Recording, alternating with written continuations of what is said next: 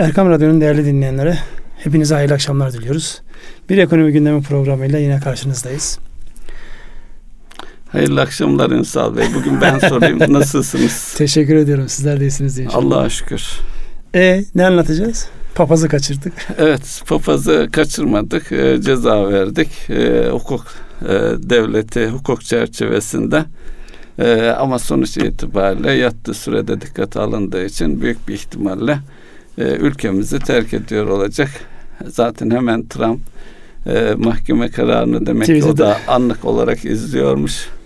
Hemen arkasından tweet'i hazırlamış, e, tweetini hazırlamış sabahtan beri bekliyor. Evet, parmağı üzerinde bekliyormuş. Geç onlara daha sabah yeni oldu ama. Evet. Şimdi e, değerli dinleyenler, e, olayı bir hızlı bir şekilde toparlayalım. Çünkü bugün gerçekten baktığımızda hem ekonomi anlamında, ekonominin yorumlanması anlamında hem de siyasetin yorumlanması anlamında çok enteresan bir gün yaşadık. Sabahtan bir yana e, özellikle piyasaların nasıl haber üzerine e, yön değiştirdiğini, nasıl pozisyon aldığını aslında tam böyle e, derslerde okutulacak bir gün yaşadık. Sabahtan beri e, ne bekliyoruz? Mahkeme aşama aşama izledik. İşte e, ara verdiler, işte tanıklar dinlendi, sonra şu oldu, bu oldu derken neyse nihayetinde en azından piyasalar henüz daha e, açıkken karar çıktı ve ondan sonrasını gördük. Ve tekrar bir şey çıktı ortaya ekonomide, finansta haber alınır, haber satılır. Yani e, bırakıldığında özellikle dolar Türk lirası açısından baktığımızda ne deniyordu? Bırakılsın işte 5.50, 5.40 hatta 5'e falan gelir diye. Nasıl oldu? Tekrar gerisin geri yani sabahki fiyatlar, dünkü fiyatlar derken bir e, anında toparlanma oldu. Dolayısıyla e, özellikle konu ekonomi ise konu finanssa haberin önceden alınması ve onunla alakalı satın almalar olur. Haber gerçekleşince artık o bitmiştir. Yeni hikayelere, yeni haberlerin peşine düşülür. Şimdi biz e, bu haberi ve bu hikayeyi genel ekonomi açısından değerlendirdiğimizde şu dünyadaki ticaret savaşlarına bir daha dönelim mi? Ee, ondan ne oluyor? Ne oluyor acaba? E, bu haber mahkeme süresinin e, piyasalara yansımasını, dalgalanmayı e, orayı vurgulamakta yarar var. Özellikle savcının mütalasını açıklayana kadar e, döviz ve borsa e, aşağı yukarı sık sık hareket etti. Yani birileri para kazandı, birileri zarar etti ve o çalkalanmayı da vurgulamakta Şimdi yarar tek var. Tek başına Halk Bankası hisseleri açısından baktığınızda sabahleyin yüzde altı aşağıda, sonra yüzde dört yukarıda, yüzde beş yukarıda. Hatta bu e, borsada işte devre kesici dedikleri mekanizma evet, yani devreye girmiş. orada e, açığa satış olmayan malın satılmaması gibi şeyler devreye girdiğinde ona rağmen yani baktığınızda yüzde on, on beş oynamalar oluyor. Bir günde yüzde on beşlik iniş çıkışlar inanılmaz yani. Baktığınızda ticaretin mantığında böyle bir marj yok yani. Bu marj ne üzerine oluyor? Konusu o bankanın kendisi dahi olmadığı halde bir şekilde yansıması ona da olacaktır düşüncesiyle insanların e, dönüp oradaki etkileri önceden satın almaları ya da ona göre satmaları diyelim. Ben ticaret savaşları diyorum çünkü bu konuda ticaret savaşlarının içerisinde bir hadise. Bugün mesela e, Çin e, dış ticaret verileri açıklandı.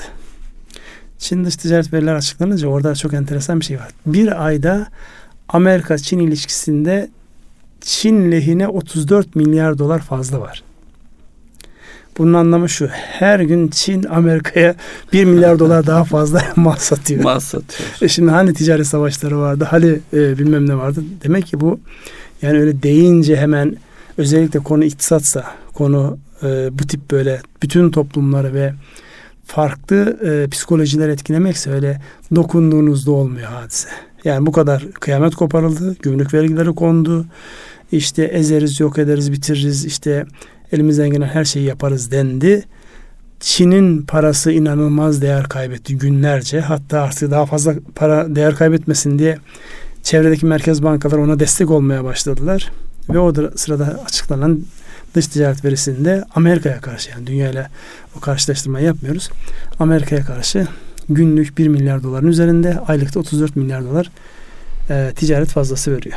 Dolayısıyla buradan baktığımızda önümüzdeki günler gerçekten oldukça hareketli e, şeyler yaşayacağız dünya çapında. Bunun bize yansıması ne olacak? Çok şey olacak. Hepsinden önemlisi özellikle e, yine Trump yani senin adam diyeceğim yine. Senin adam dünkü açıklamalarda yani tam evlere şenlikti. İlk defa bir Amerikan FED merkez, başkanı. Amerikan devlet başkanının e, Merkez Bankası başkanına kafayı yemiş gibi yani dinleyicilerimizden özür dileyerek söylüyorum bunu. Çünkü kelime Türkçe'ye çevirdiğinde tam bu şekildeydi. Çıldırmış, kafayı yemiş gibi bir ifade kullanarak e, ve doların aşırı değerli tutulduğunu, dolayısıyla bunun da ticaret savaşlarında Amerika'nın aleyhine olduğunu söyleyerek bir yeni bir defter açtı. Şimdi bundan sonra o Merkez Bankası Başkanı'nın vay haline diyelim. Burada sizin ben değerlendirmelerinizi alayım. Yani bu nereye kadar gider? Bundan sonraki süreçte çünkü e, faiz artırımını durduracaksınız. Bundan sonra faiz arttırmamanız lazım. Ekonomiye zarar veriyorsunuz. Açıklaması var işin içerisinde. Var. Tabi burada e, Merkez Bankası'nın bankalarının yani Fed'in bağımsızlığı e, ne kadar dayanacak, ne kadar örselenecek e, o soru var. Tabi bugün de izliyorsanız diğer Merkez Banka e, başkanları e, olumlu ve Fed'in başkanını onur edecek cümleler kurarak açıklamalarda bulunuyorlar. Dün zaten e, IMF Başkanı bir açıklama yaptı ya ben Merkez Bankası Başkanı'nın zihniyle alakalı bir problem görmüyorum. Gayet makul, mantıklı bir adam diye dün açıklama yapılmıştı. Ama ona rağmen ya işte e, haber destek haber olmuyor bu tip örselemeler haber oluyor. Onun için yani bundan sonraki süreçte o Merkez Bankası ki yani diğer daha önceki merkez bankaların başkanlarına göre sakin bir adam. Ona rağmen böyle bir örselenme bundan sonraki karar mekanizmasını nasıl etkileyecek hep beraber göreceğiz. Tabii mantık açısından da şöyle bakabilir miyiz Ünsal Bey? Şimdi merkez bankaları kendiliğinden hareket eden kuruluşlar değil. Neticede bir yasaya dayalı olarak hareket ediliyor. E, tabii yasal olarak bakıldığında o yasa uzun vadeli. Yani Merkez Bankası politikaları, kararları uzun vadeye tekabül ediyor ama e, kısa vadede de siyasi e, açıdan bakıldığında özellikle ekonomilerin e, büyümesi ve canlı olması siyasi iktidar açısından birinci derecede önemli. Hele, hele Amerika'daki e, yaklaşan seçimleri de düşününce faizlerin yükselmesini siyasi irade kendisi açısından e, zararlı ve aleyhine olarak görüyor kısa vadeli açısı, açı, kısa vade açısından e, özellikle. Ya ama orada bir, bir çelişki çatışma yok mu? çıkıyor doğal olarak. Şimdi çelişki şurada. Yani özellikle 2008'de yani bu Lehman Brothers'ın batmasından sonra başlayan süreçte 2008'in sonu 2009'un başında e, mesele neydi? Amerikan ekonomisinde bir e, subprime mortgage dediğimiz şimdi çok teknik konulara girip de sonra fırça ee, yiyoruz. Niye bu kadar teknik konuşuyorsunuz diye. E, yine de anlamını söyleyin artık. Ünsal yani Bey. burada e, şey alacakların kağıda dönüştürülüp bu dönüştürülen kağıtların ellerde dolaşması. Evet. Yani şöyle düşünmek lazım. İşte bir sürü insana kredi kullandırıyorsunuz. Bu insanlara kullandırdığınız krediden e, olan alacaklarınızı karşısındaki bir senedi dönüyorsunuz başkalarına satıyorsunuz bu senedi. Elden ele dolaşıyor. Elden ele dolaşıyor. Şimdi normalde baktığınızda Amerika'da borcunu harfiyen ödeyen yani 3A derecesine sahip insanlardan eğer alacağınız varsa problem yok. Fakat bu mekanizma daha önceden de burada e, zikretmiştik. Hatta Nobel İktisat Ödülünü kazandıran e, Akerlof bir önceki Merkez Bankası Başkanı hanımefendinin de kocası olur. Nobel ödüllü bir iktisatçı. Onun yazmış olduğu Sazan Avı diye bir kitap var. Buradan da tavsiye de etmiştik insanlara. Dinle, okurlarsa e, fevkalade faydalanırlar. Çünkü sürekli özellikle kapitalist sistemin sürekli bir sazan avcılığı e, halinde olduğunu görüyorsunuz. Yani burada insanlar nasıl olsa bunu Amerikan rating şirketleri 3A derecesinde not vermiş. Dolayısıyla bu alacaklar çok değerlidir deyip insanlar sadece Amerika'da değil bütün dünyada tedavül etti ve Amerika'daki o e, borç krizini yani insanların konut kredisinden edindikleri borç krizini bütün dünyaya fatura ettiler ve olay kapandı işte. Şimdi bundan sonraki sürece baktığımızda enflasyon yok. Zaten enflasyonu canlandırmak için. İşsizlikle alakalı mücadelede bütün hedefler tutmuş. Evet. Ekonomi canlanmış, büyümeye devam ediyor ve şu an Amerikan ekonomisiyle alakalı söylenebilecek olumsuz bir şey yok. İken Trump işte ben daha fazla bedel ödemeyeceğim dünyanın savunması için, korunması için herkes bedelini ödesin diye bir başladı. Çin'den girdi, öbür taraftan çıktı. Dolayısıyla bir, böyle bir dönemde yapıyor bunu. Böyle bir dönemde yapılan bu tip atraksiyonlar nasıl oy getirir sorusunun cevabı Amerikan şeyini seçmen kitlesinin e, davranış kalıplarını bilmiyorum. Ama nasıl olur sorusunu ben açıkçası yani canlandıramıyorum gözümde. Zaten her şey yoluna girdiği bir Her şey yolunda. Bir ücretler artmıyor deniyordu. Onda da artışlar başlamış. Saat ücretleri orada da önemli bir göstergeymiş. O da artmaya başladı. Yani tek gösterge o Amerika'da biliyorsun aylık çalışmıyor insanlar. Saatlik çalışıyorlar. Yani siz eğer o saat çalışmamışsanız öyle aylık toplam vereyim kaç saat çalıştığın değil. Saat başına ücret ödeniyor. Onun için yani Amerikan filmlerini izleyen herkes Yani bilir. buradan hakkaniyetli bir ücret ödeme sistemi diyebilir miyiz? E, Tabii ki diyebiliriz. Yani öteki türlü yani özellikle bizimki gibi şark toplumlarında böyle mış gibi davranarak alınanlar edilenlere baktığında yani bu hakkını alanlar için söylemiyorum ama mış gibi davranarak e, ciddi ücret alındı. Hatta ona işte ATM çalışanları falan Evet. diye de isimlerin takıldı olsa. Ücretin anası danası diye e, Sakıp Sabancı'nın ifadeleri vardı. Bir de ücret dışında ilave şeyler vardır. Neyse o konuya Evet. dalmayalım. Yani şimdi buradaki Trump'ın yapmış olduğu açıklamaların seçimlere doğrudan etkisini ben açıkçası çok kestiremiyorum. Ama belli ki bir faydası olacağını düşünüyor. O bu kadar sert açıklamalar yapıyor. Yani Allah e, selamet versin demekten başka bir e, cümle gelmiyor. Yani çünkü oradaki selamet bize yansıyor. Yoksa Amerika'nın. Amerika'nın çok iyi olması, çok kötü olması bizim gündemimizde olan bir hadise değil ama dünyanın bu anlamda baktığınızda o hapşırdığı zaman dünyanın geri kalanı zatürre oluyor. Şu an 19-20 trilyon dolarlık bir ekonominin dünyaya yansımasından bahsediyoruz. Yani tek başına en yakınından işte %50 %60 daha fazla büyük bir ekonomiden bahsediyoruz. Dolayısıyla oradaki eğilimler, talepler, alınan kararlar dünyanın her tarafını etkiliyor. Yoksa bize ne Amerika'nın Merkez Bankası Başkanı'nın yediği fırçadan ya da başkasından. Ama bunun etkisini biz görüyoruz. Çünkü orada faiz artırımları durduğunda piyasada o likidite kalmaya devam edecek. Likit kalan piyasanın bize faydası olur. Bizim ihtiyacımız var çünkü kaynağı. Bizim de bugünlerde bankalarımız tam böyle dünyada arz endam ediyor. Sendikasyonlarını yenilemek ya da yeni sendikasyon kredileri yani kısa vadeli, bir yıl vadeli krediler almak için. Şu an bankalarımız bütün piyasalarda görücüye çıkmış durumda. Ünsal Bey şimdi Trump'ın e, bu tavrı e, faizin artırılmasına karşı olan tavrı bizim lehimize diyorsunuz. Evet.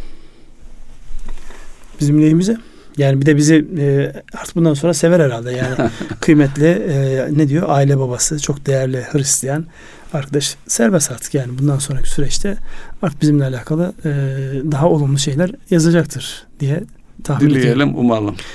Şimdi e, geçtiğimiz haftanın en önemli konulardan bir tanesi Türkiye'de yine e, geçtiğimiz hafta burada değerlendirdiğimiz enflasyon e, rakamları ve onlarla alakalı e, hükümetin açıklamış olduğu enflasyonla toptan mücadele programı.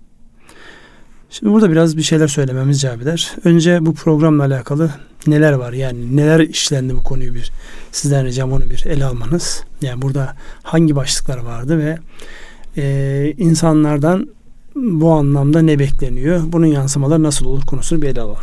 Şimdi e, bu e, işin mantığı olarak daha önce yaşamadığımız şekilde hükümet e, enflasyonla mücadeleyi tüm toplum kesimlerine mal etmeyi hedefledi.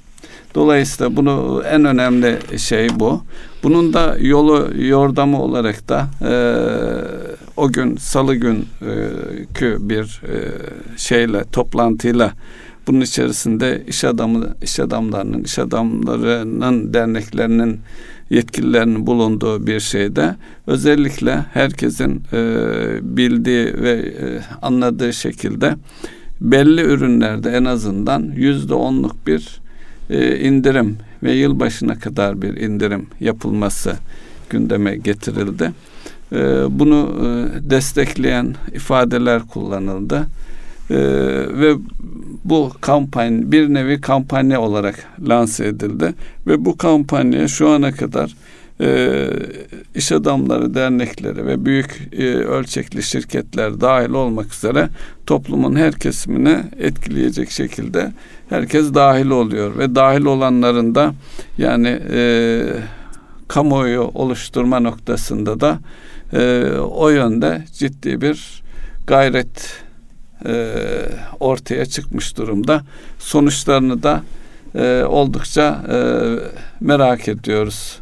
Yani ilk kez böyle bir kampanya oluyor ve bu kampanyanın sonuçları da e, enflasyonla mücadelemizde başarılı olursa ki dileğimiz. Bir de tabii enflasyonun geçen ay e, çok yüksek bir oranda yüzde altı virgül üçlük bir oranda çıkmış olması bu kampanyayla önümüzdeki e, bir iki ay içerisinde enflasyonun e, mesela bu ay için çeşitli ekonomistlerin görüşleri var. Hatta bundan içerisinde az da olsa başa başa da eksiye dönebilir gibi bir ifadeler de var. Tabii enflasyonun e, aşağıya doğru gelmesi özellikle e, ekonominin şu anki e, soğutulması bunun yanı sıra e, faiz oranlarına e, diğer şeylere ekonomi diğer dinamiklerine yansıması açısından önem arz ediyor. Tabii bunun enflasyonla mücadele açısından geçen hafta da e, altını çizdiğimiz bir şey vardı. Ekonomistlerin de söylediği bir şey var. O da döviz kurunda yine beklenmeyen bir takım e, hadiseler olmaması varsayımıyla e, bugünkü e, Brunson e, papaz mevzusu da bunlardan handikaplardan bir tanesini ortadan kaldırmış durumda Şimdi diyebiliriz nefes, bir nefes alırsan bir şey soracağım. Şimdi burada yani konuşmuş olduğumuz bu kampanya yani etkisi nasıl olur noktası göreceğiz yani şu an insanlar e, bugün bildiğim kadarıyla 500'ün üzerinde firma dahil oldu kampanyaya. Evet. Yani herkesin kendi e, sattığı ürünler noktasında özellikle bu iş daha çok e, perakendenin e, marketlere bakan yani zincir tarafındaki fiyatlamalar oldu. Sadece e, yani gıda perakendesinden bahsetmiyoruz. Tekstil perakendesinde de benzer katılımlar oldu. Yani bakıyorum şöyle o 500 firma şeyinde e, yani neredeyse yok yok yani her firmadan e, daha doğrusu her sektörden birileri dahil olmuş hadiseye. Bu güzel bir e, tepki yani insanlar evet biz de varız diyorlar. Asıl benim soracağım e, soru şu. Enflasyonun ne menen bir şey olduğu konusunda farkındalık yeterince var mı?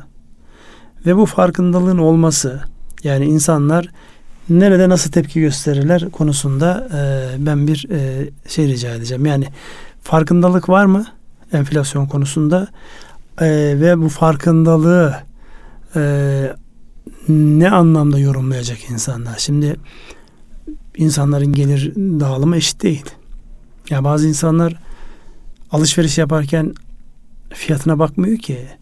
Daha önceden kaçtı şu an kaç diye baksın. Bazı insanlar da elinde e, marketlerin yayınlamış olduğu broşürlerden ama dijital ortamda ama kağıt ortamında o kağıtlardan takip ederek en ucuzu nereden bulabilirim düşüncesiyle ya işte indirim marketlerinde ya da pazarda fiyat kovalayan bir kitle var. Dolayısıyla insanların tepkileri aynı olmayacaktır.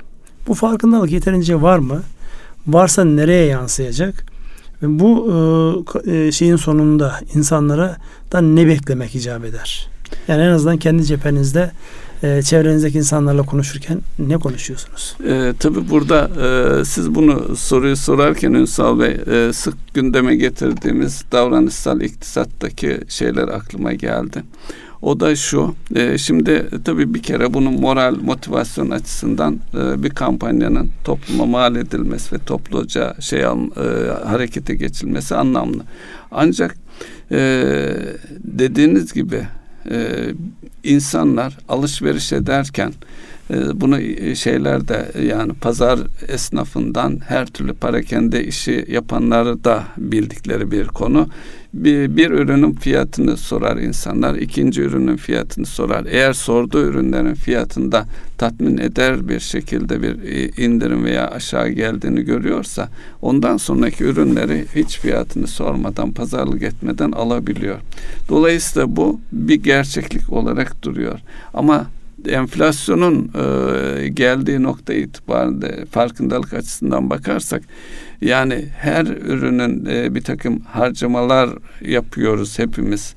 E, paranın yetmemesi Yani e, sabit geliri olan insanlar açısından baktığımız zaman enflasyon şu anda e, 24-25'lik bir enflasyon konuşuyoruz. Bu zaten insanlara yansıdı.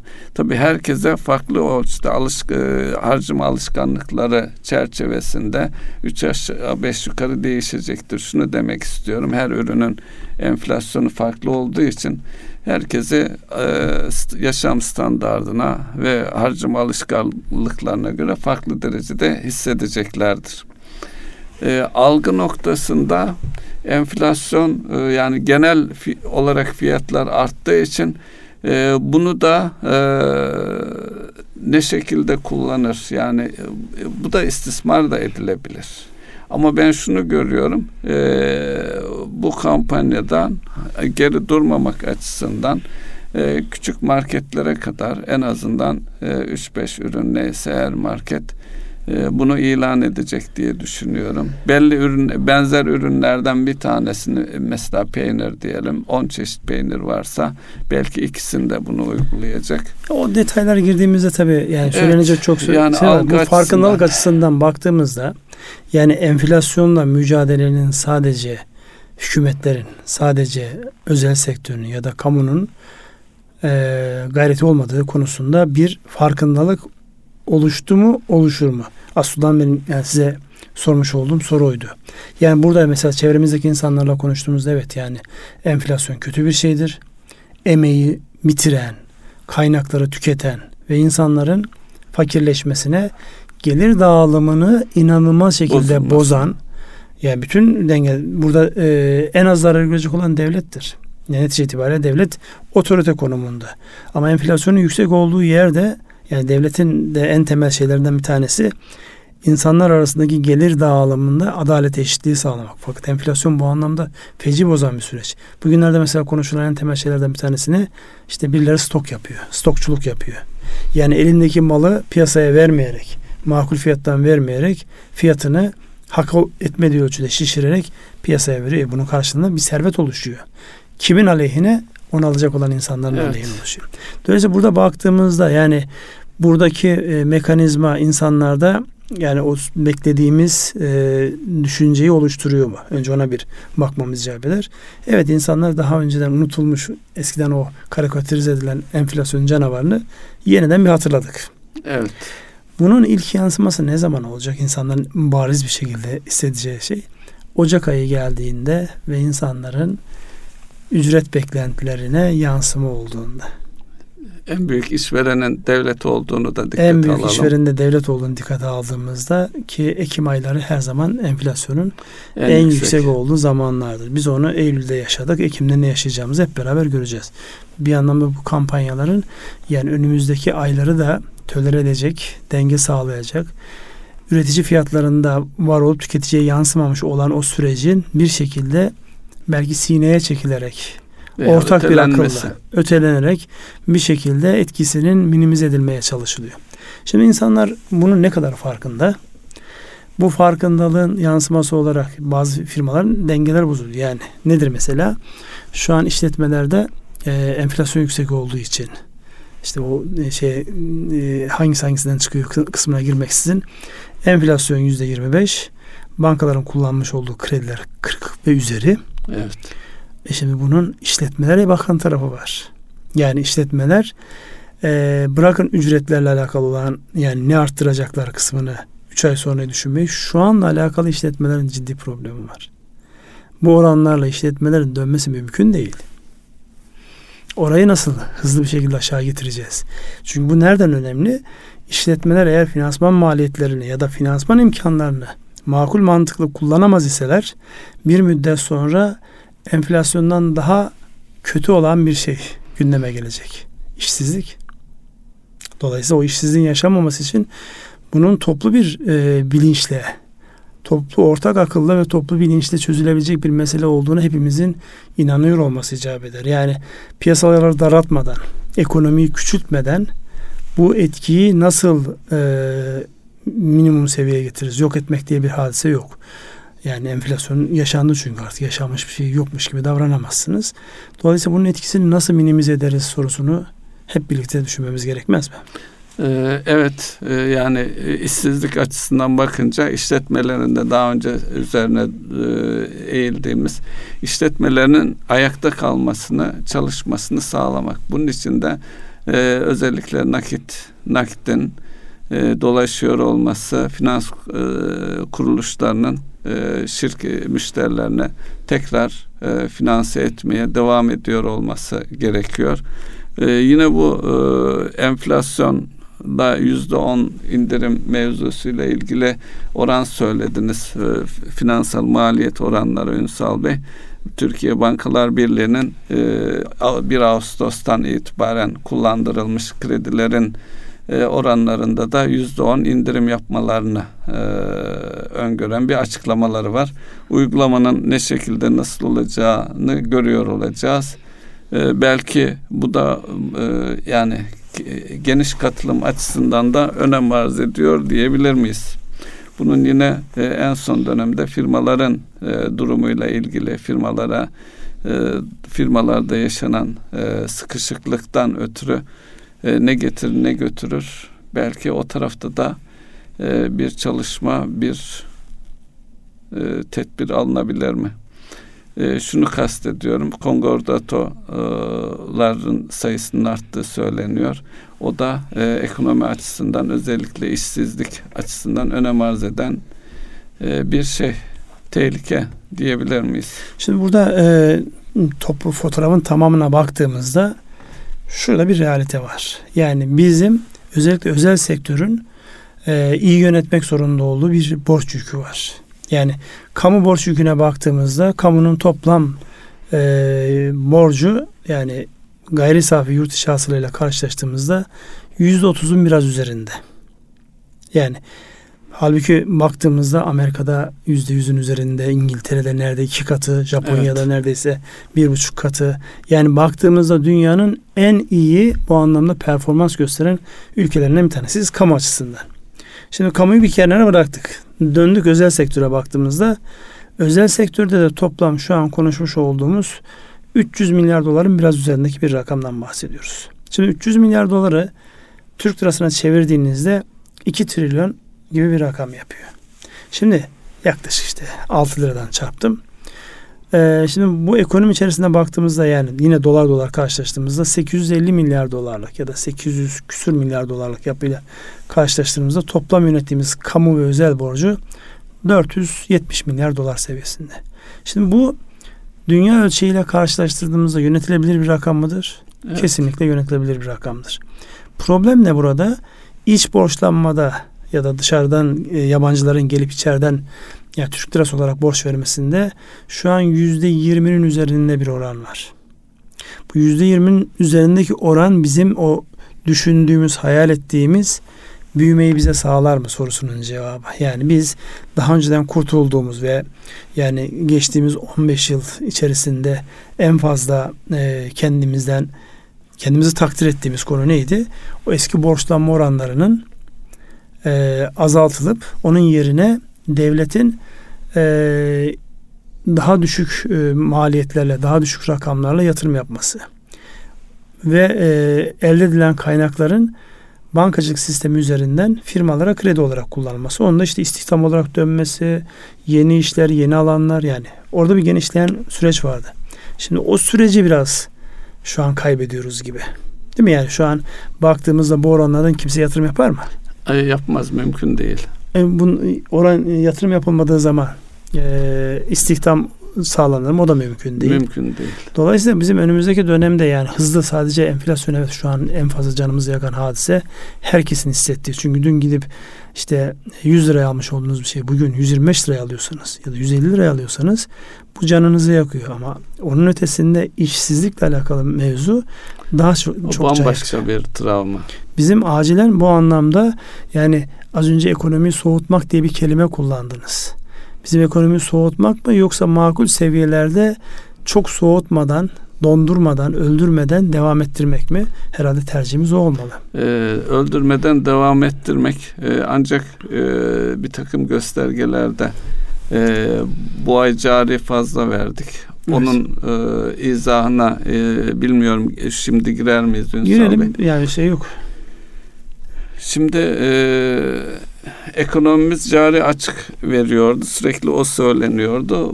Bu ay yani e, şey ay Ağustos ayı Ağustos itibariyle evet. E, e, fazla verdik. Nokta, 2.6 milyar dolar civarında bir fazla verdik.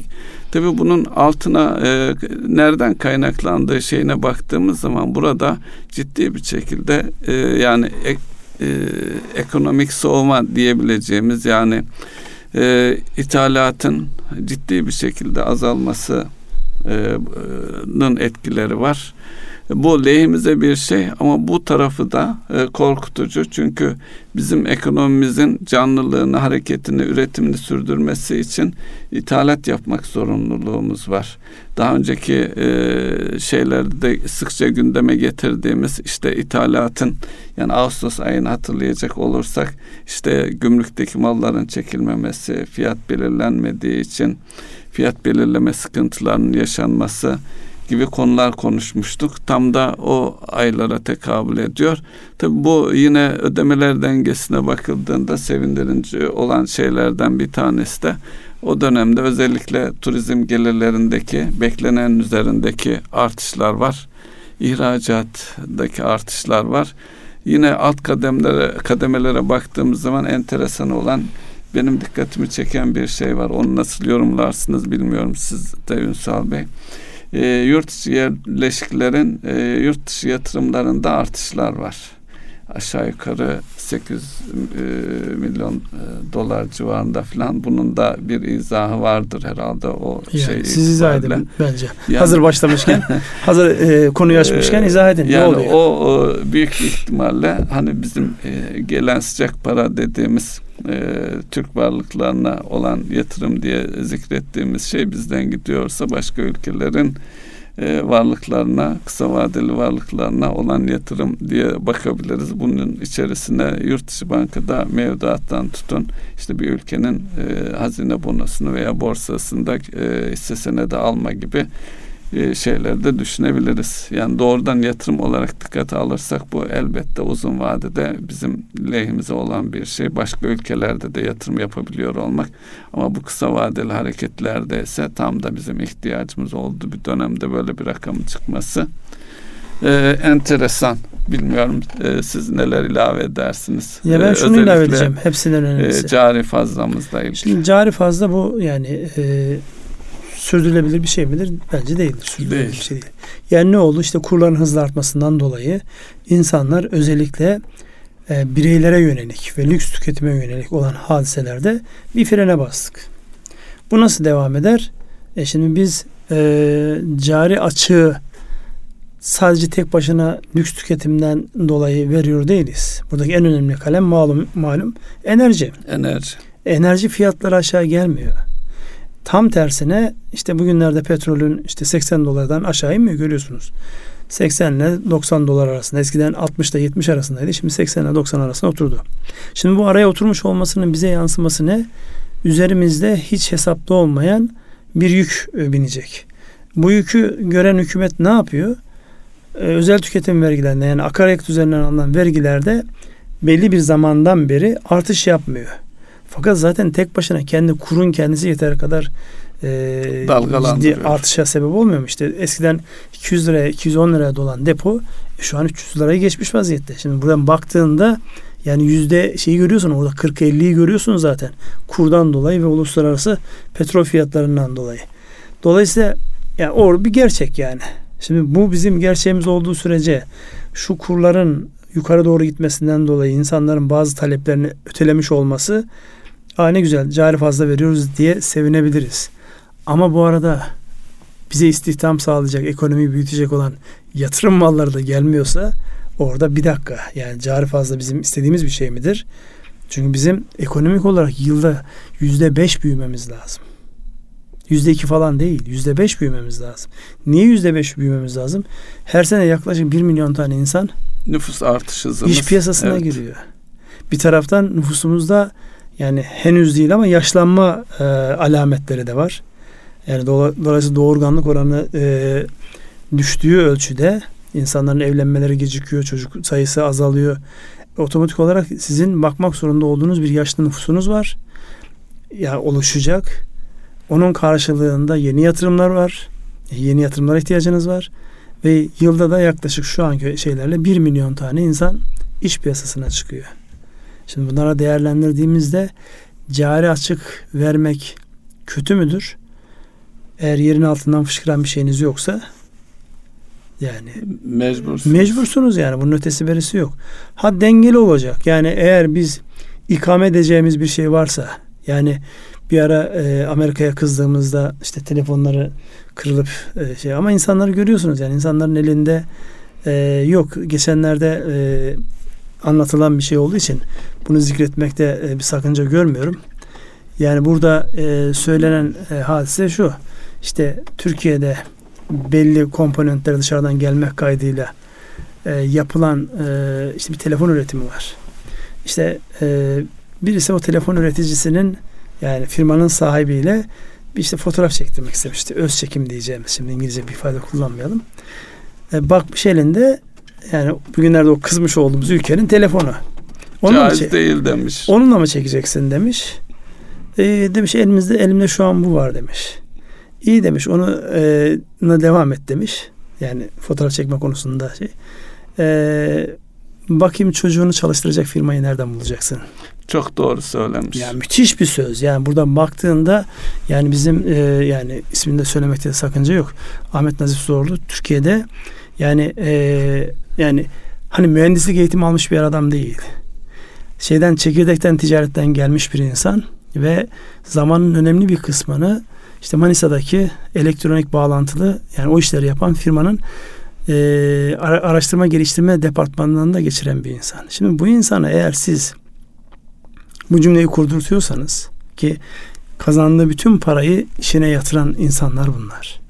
Yani orada bizim oturup bir düşünmemiz lazım. Gerçekten yani kendimizle alakalı o hani yerliliği, milliliği tamam iyi güzel söylüyoruz da e, sokaktaki bu kadar Alman arabası neyin nesi? Hepimizin bindiği Alman arabaları, Fransız arabaları. Yani e, biraz daha böyle gelir seviyesine göre değişiyor. Şeyde başlanıyor işte Doğu blok arabalarıydı eskiden. Şimdi uzak doğu, Japon, evet. Çin'den henüz gelen bir şey yok. E, ondan sonra Alman arabaları oraya doğru kayıyor bizim oralarda bir şeyler yapıyor olmamız etmez Peki mi? Ünsal Bey şimdi e, bunlar artık konuşuluyor. Şimdi de biz de konuşuyoruz. Bu noktada da e, ciddi bir toplumsal olarak farkındalık oluşturabilecek miyiz? Eğer onu farkındalık oluşturabileceksek çünkü özellikle gençlerde marka e, telefondan ayakkabıya kadar önemli bir algı algı oluşturuyor. Eğer kendi lehimize milli kendi markalarımızı öne çıkartacak bir algı oluşturabilirsek işimizi kolaylaştırmaz mı? Bir kere ben şunu söyleyeyim.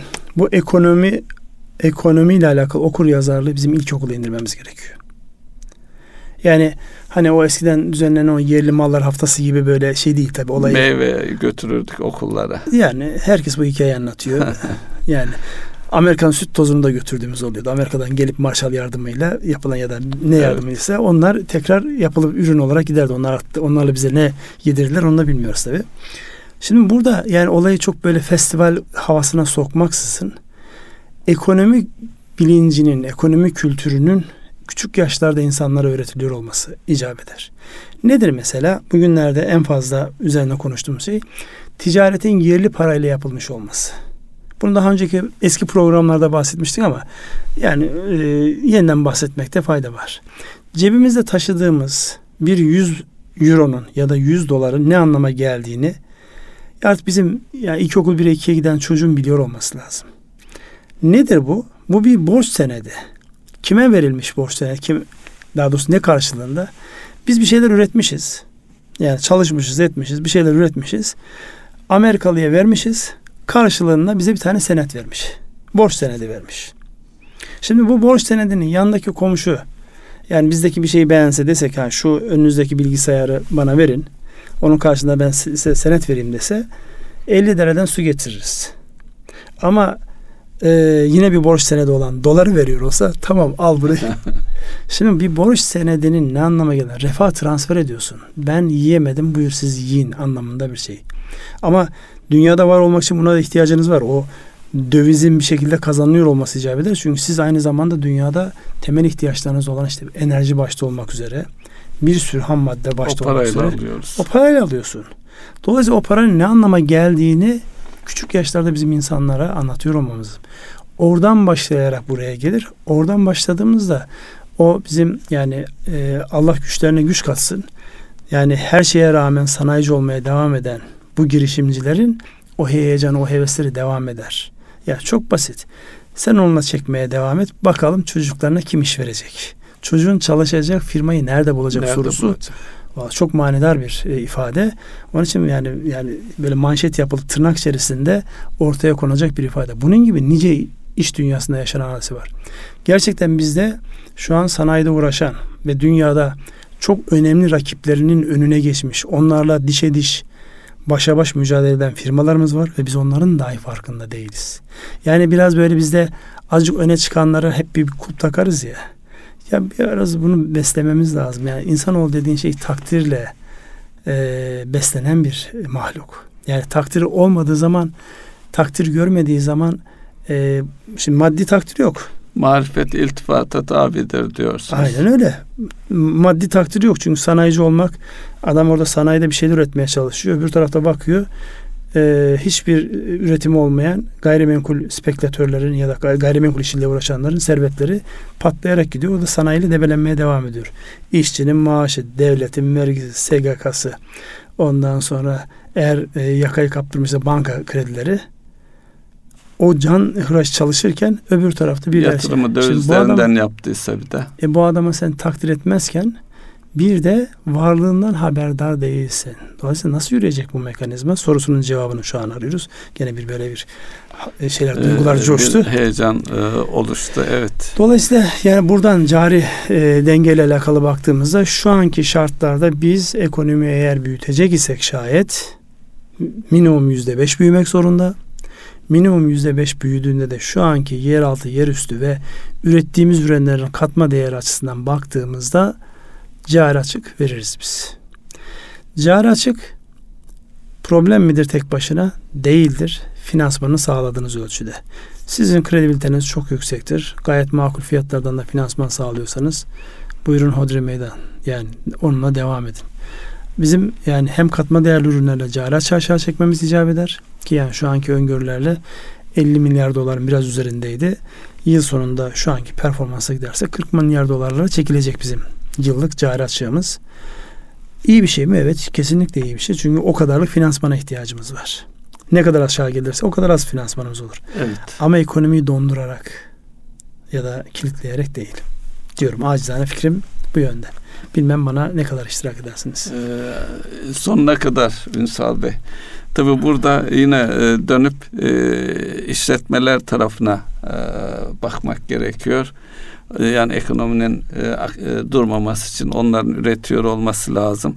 Tabii bu gelinen finans maliyetleri ciddi olarak sarsıyor.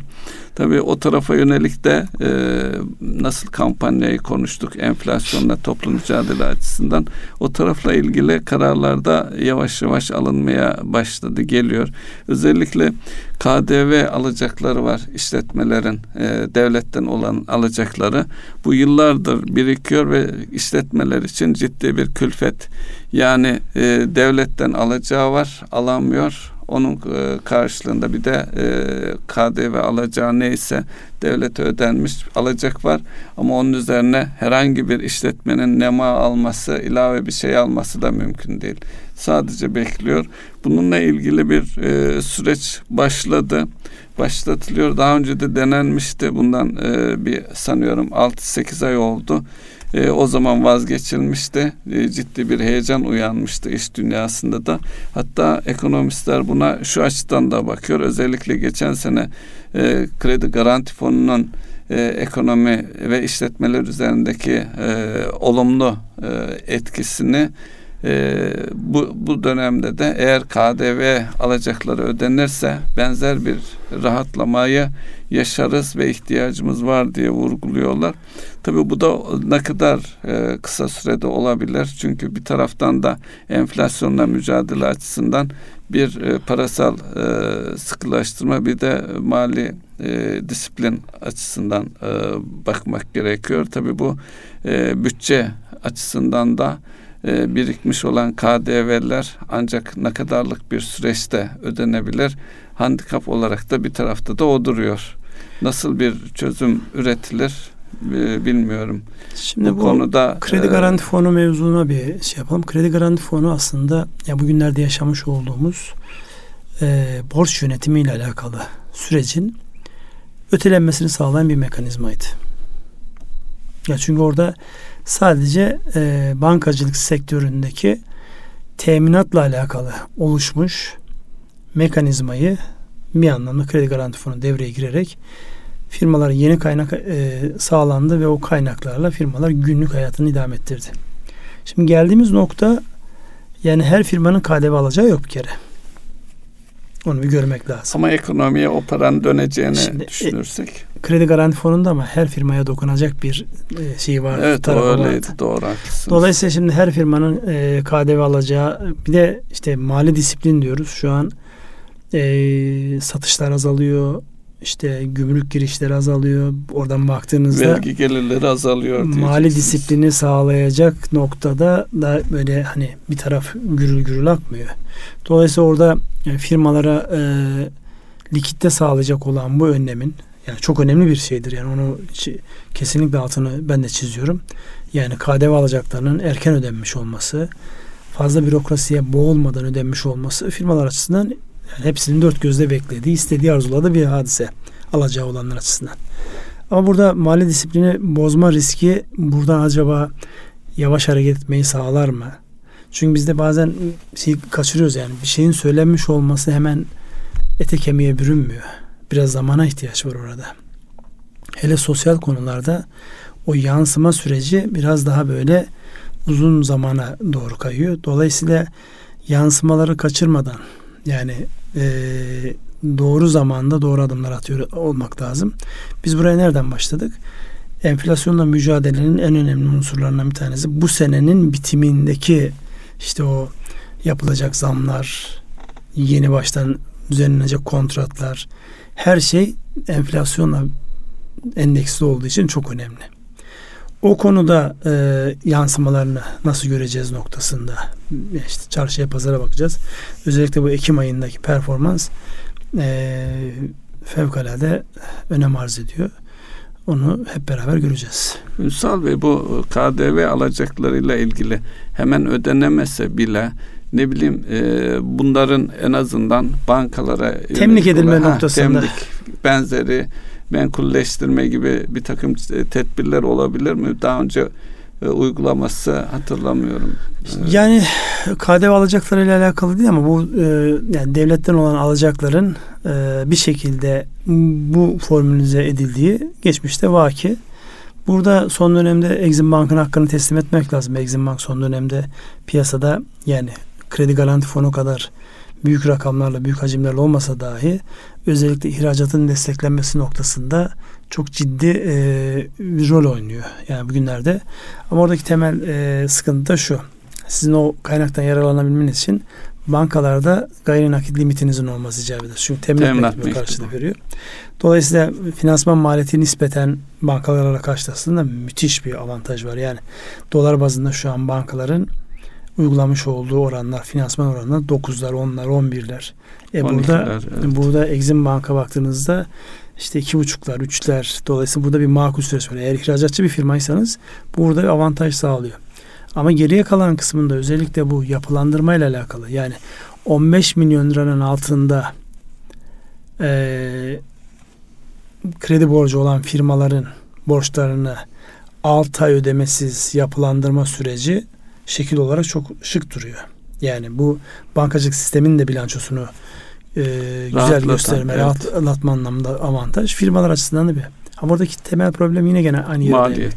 Maliyet hangi fiyattan yapılacak bu? Yani eğer siz 40 ile 45 ile 35 ile yaparsanız ve bu firmaların bu finansmanı bütçelerken %10-12'yi bütçelemişlerse arada 20 puanlık 25 puanlık bir fark var. O bütün dengeleri bozacak. Yani e, her adım güzel. Tedbirler alınıyor. Bunun olumlu yansımaları da olacak. Öbür taraftan olumlu yansımayı aşağı çekecek başka gerçeklikler de var işte. Hepsinin birlikte olay dönüyor dolaşıyor. Gene niyete kalıyor. Yani bizim niyetimizin hepimizin birbirimizi yaşatıyor olmak üzerine bir kurguya ihtiyacımız var. O niyeti bir alttan geçirelim. O niyeti de siz değinin bakalım. Piyasa bu anlamda ne diyor? Birbirine yaklaşım tarzı nasıl? Ee, şu anki Burada kongardato meselesine girebilirsiniz. Şu anki yaklaşım e, maalesef pek şey görünmüyor Ünsal Bey. Çünkü piyasa birbirini aştı, krediye e, kapadı. Şu anda e, çevremizdeki iş adamlarına soruyorum e, nasıl alıp nasıl satıyorsunuz diye söyledikleri peşin satıyoruz diyor. E, ben de peşin alıyorum diyor. Dolayısıyla e, öncelikle firmaların birbirine güvenerek birbirine güvenmesi için de e, doğru ve inandırıcı bir şekilde birbirlerinin gerçeklerinden haberdar olmaları önem arz ediyor. Bu da nasıl olur? E, kendi içinde duru, olduğu durumu net olarak tedarikçisine anlatırsa firmalar yine eski bir hukuk var. O hukuku tekrar canlandırarak makul fiyatlarla, makul vadelerle dönmeye başlarlarsa inşallah oradan başlamak. Başka nereden başlanacak? Ne, ne güzel, iyi niyetli bir insansın. Yani doğru yani bu baktığında ideali bu. Evet. Ama fiili durum öyle mi? En çok şikayet nereden geliyor iş adamların? 30 yıllık hukukumuz. Diyor, bana ha, evet. bana ha diyor. Evet. Yani herkes böyle bir hayret noktasında yani nasıl olur diyor. Bunca yıl beraber çalışmışız. Onun sözüne ben hiç tereddütsüz mal göndermişim. O bana bilmem ne yapmış falan. Şimdi burası tabii zor oyunu bozar e, kuralı ya da düsturu neyse adı burada işliyor. Yani şu an insanlar zorlandıkları zaman e, her türlü imkanı lehlerine kullanmak istiyorlar. Senin lehine demen yani eğer iki tarafta kazanmıyorsa sıfır toplamlı bir oyun olur. Sıfır toplamlı oyunların hep bir kazananı bir kaybeden olur. Peki burada eli çantalı dolaşanlara ne diyeceksiniz? Ya onu dillendirmek istemiyorum. Maalesef şu an böyle zamanlarda biz bunu ilk, de ilk kez yaşamıyoruz. Geçmişte de hatırlarsanız şeyler vardı. Ee, farklı konularda işte bir tarihlerde ilk çıktığında bu iflas ötülemelerle alakalı hadise ilk gündeme geldiğinde o dönemde bu işin danışmanlığını yapan insanlar yoğun bir şekilde piyasadaydı. Şimdi de yani yansımalarını uygulamasını çok fazla geçmişte görmediğimiz dolayısıyla bilmediğimiz için de olumsuz baktığımız algının da olumsuz olduğu bir konkordato ile alakalı bir süreç var. Yani o sürecin işte bir an önce e, özellikle bankacılık sistemi burada çok önemli rol oynayacak. Bankacılık sistemi evet kardeşim ben sizin durumunuzun farkındayım. Dolayısıyla yan yollara gitmeyin. Gelin doğru yolda kalın. Biz de elimizden gelen her türlü imkanı koyalım ki şu an Bankalar Birliği ile yapılan o çerçeve sözleşmesinin aslında içeriğine baktığınızda bunların hepsi var. Bu 15 milyon altı krediler içinde çok önemli. Evet o onun için de önemli. Dolayısıyla burada yan yola gitmeyecek bir e, duruşa ihtiyacımız var. İşte o yan yola götürmeyecek olan da yine bizim kendi e, birbirimize olan niyet Niyetimiz. okumalarımız. Yani birbirimizin niyetini pozitif okumamız lazım. Yani burada kötü ni- niyetli değildir. Dolayısıyla yaşamak istiyor. Ben de elimden gelen desteği vereyim noktasında e, bir e, gayrete, bir e, yapılanmaya, bir çabaya ihtiyacımız var. Evet laf lafı açtı. Gene geldik programın son kısmına. Dua aşamasında. Buyurun. Duayı, dua kısmında sen ben iyice duacı başı yaptım burada. Ee, ekonomiyle alakalı. Hatırlar mısın bizim e, Orhan Hoca'nın Konya'da şeyi vardı. Dolar düştüğün duasına çıkar mısınız? Yağmur duasına çıkıyorsunuz da buna niye çıkmıyorsunuz diye. O da düşüyor, bu da düşüyor. Neyse işin espri tarafı bir yana e, yani olaya ciddiyetle yaklaştığımızda şu bir realite. Birbirine bağlı süreçler yaşıyoruz. Yani enflasyon, finansmanın, yatırım, istihdam hepsini belirleyen bir unsur. Dolayısıyla düzenlenen bu kampanya demeyeyim, bu bilinçlendirme, bu farklaş, farkındalık süreci herkeste bir an önce oluşsun ve bilinçle beraber biz toplu olarak hareket edelim. Ve İnşallah. öteleyeceğimiz yani öteleyebileceğimiz lüks ya da yüksek maliyetli şeyleri ötelemek ama ekonomiyi dondurmadan. Yani dışarıdan transfer edilecek, dışarıdan satın alınacak bazı şeylerin ithalata sebep olacak şeylerin belki önüne geçelim. İçerideki üretimi destekleyecek ve e, üretimin bu anlamdaki e, avantajlarını yani katma değerli üretmenin e, güzel taraflarını yaşatacak bir bilince ulaşalım diye ben dua ediyorum. Size İnşallah. amin Amin. Evet Erkam Radyo'nun değerli dinleyenleri bir ekonomi gündemi programının daha sonuna geldik. Bugün ne konuştuk? Bugün e, kaç zamandır gündemimizi fazlasıyla meşgul eden bir dava. Yani Amerikalı bir e, papazın yargılandığı dava sürecini konuştuk. Enflasyonla toplu mücadeleyle alakalı ortaya konan performansın yansımalarını konuştuk. Dış ticaret dengesinin, cari açık cari fazlanın ne anlama geldiği noktasında dilimiz döndüğünce bir şeyler anlatmaya çalıştık. İnşallah sürçülisan eylememişizdir. Hepinize hayırlı akşamlar diliyoruz. Hayırlı akşamlar.